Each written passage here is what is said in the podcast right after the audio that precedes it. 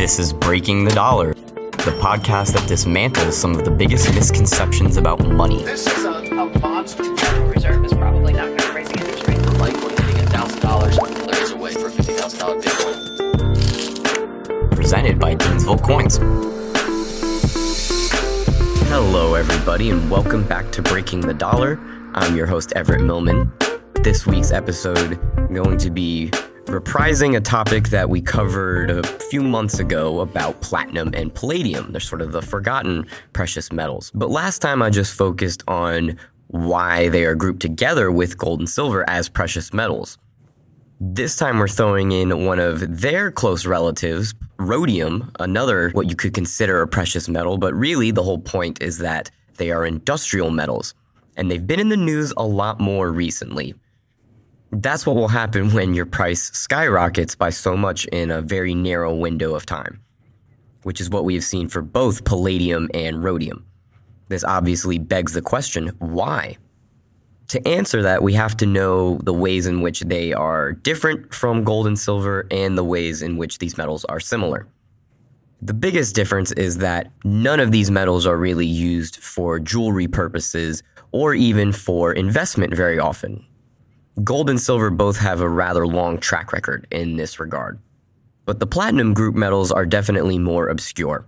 That belies the fact, however, that they are very critical components in a lot of industrial processes. To a small extent, we do obviously see platinum used as jewelry sometimes, but that makes up a very small portion of its demand, and even less so for palladium and rhodium. The best way to think of it is as the industrial side of the precious metals. Together, these are grouped as the platinum group metals, along with iridium and some other even more obscure metals out there on the periodic table. And for all three of them, the main industrial use is in the automobile industry. Rhodium, although it's not used in the amounts that platinum and palladium are, it has some pretty special properties in terms of being non corrosive. So, rhodium is very useful in a volatile, hot environment like the components of your car. It won't wear away as easily and protects the other metals and parts. All of these metals are also very good catalysts, which is a kind of scientific way of saying that they enhance or cause chemical reactions with other metals and chemicals. So, what that means is that even if it seems like the rise of electric vehicles would put a big dent in the amount of these platinum group metals that are needed by industry. In fact, along with silver, they are used for a lot of the electrical components that are in electric vehicles. And there's even research and development into fuel cells for electric cars that use platinum as a catalyst. So, both of these very large trends in the automotive sector with respect to these metals are being driven by the emissions control regulations. Whether it's through electric vehicles or normal combustion engines, if you want cleaner emissions, in both cases, you're going to need more of these metals. That, in my view, is the kind of exciting case to make for why we should be bullish about these metals. It doesn't, however, really entirely explain why the prices have gone up so much. That side of the story is really about supply constraints. And this problem goes back to about 2017. It's been going on for almost three years. Not only are all of these metals exceedingly rare, so there's not that much of them in the ground to start with, but there have also been labor stoppages at the mines in South Africa, where a huge proportion of the world's supply is mined every year.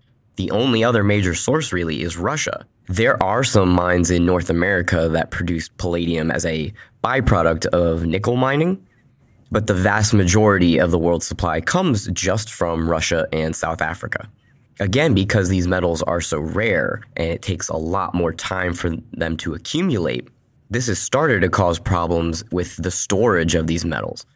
Most of the vaults where palladium and rhodium and platinum are kept are in London, overseen by the London Metal Exchange, the LME.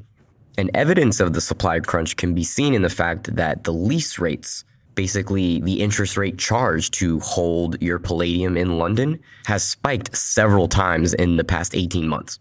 At times, the one month rate has been as high as 35% or more, which is incredible. Now, it's only done so briefly, but these rates are still elevated. Anything above 10% is dramatically high, and they have been north of that for basically the past two years.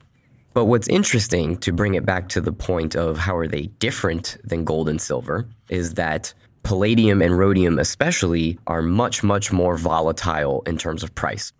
By contrast, gold is very stable and durable in terms of its long term volatility. Sure, there's some volatility in the short run, like the price of anything, but it's nothing compared to the swings that we've seen so far in the platinum group.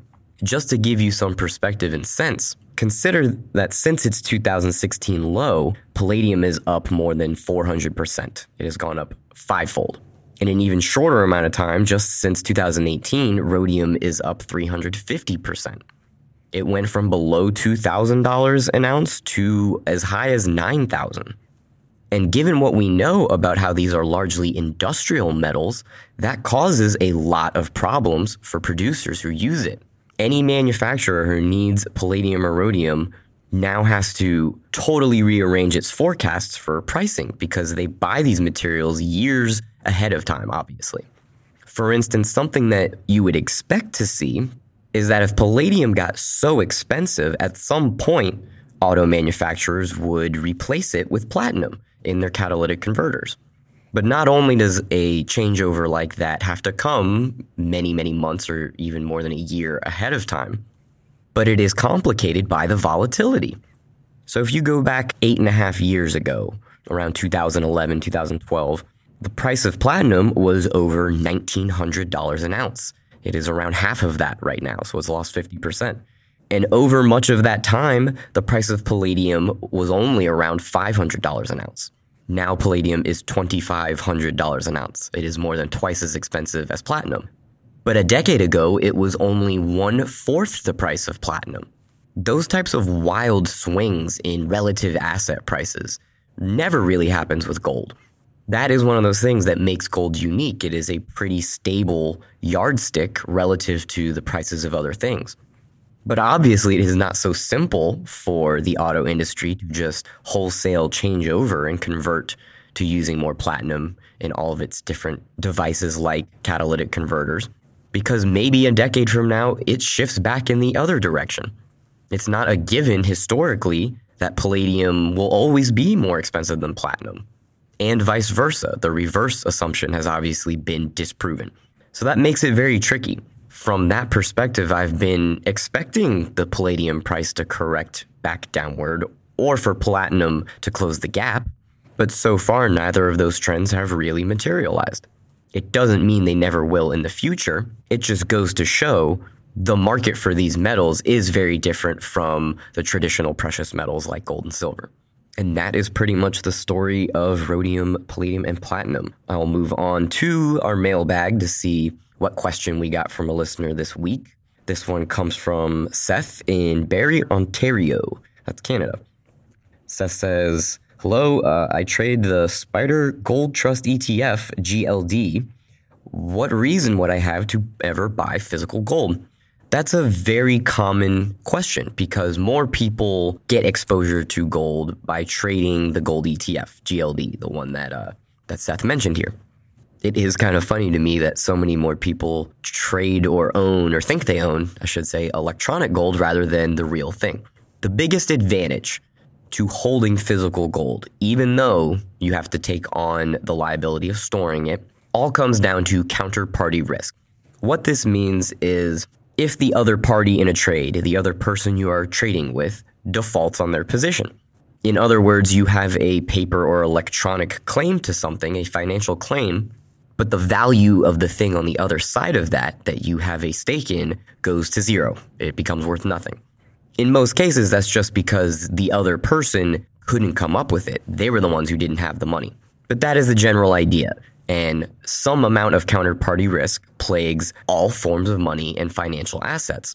Gold carries the lowest amount of counterparty risk, so long as you physically own it. And this is because you actually have the gold. It will always be worth something in every culture. And therefore, in theory, you never have to worry about somebody defaulting or something becoming worthless.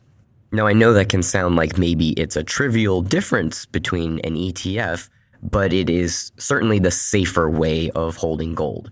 Not only is the level of counterparty risk in any ETF essentially the same as an equity, as a stock in a company, but in the fine print of the GLD prospectus, it even says that you can never take delivery or demand the physical gold you supposedly own. You cannot redeem your shares for actual gold unless you are an authorized participant, which is only a market maker, a big bank, etc. So if you're the average investor, your GLD share can never be converted into physical gold. Although that may not be your plan and most people don't use them that way, that is definitely something to know. That's it for this episode. I want to thank everyone out there for listening. We appreciate everybody in the audience every time you tune in. Be sure to check out next week's episode where I will be discussing zero interest rates and even negative interest rates and why they are so weird.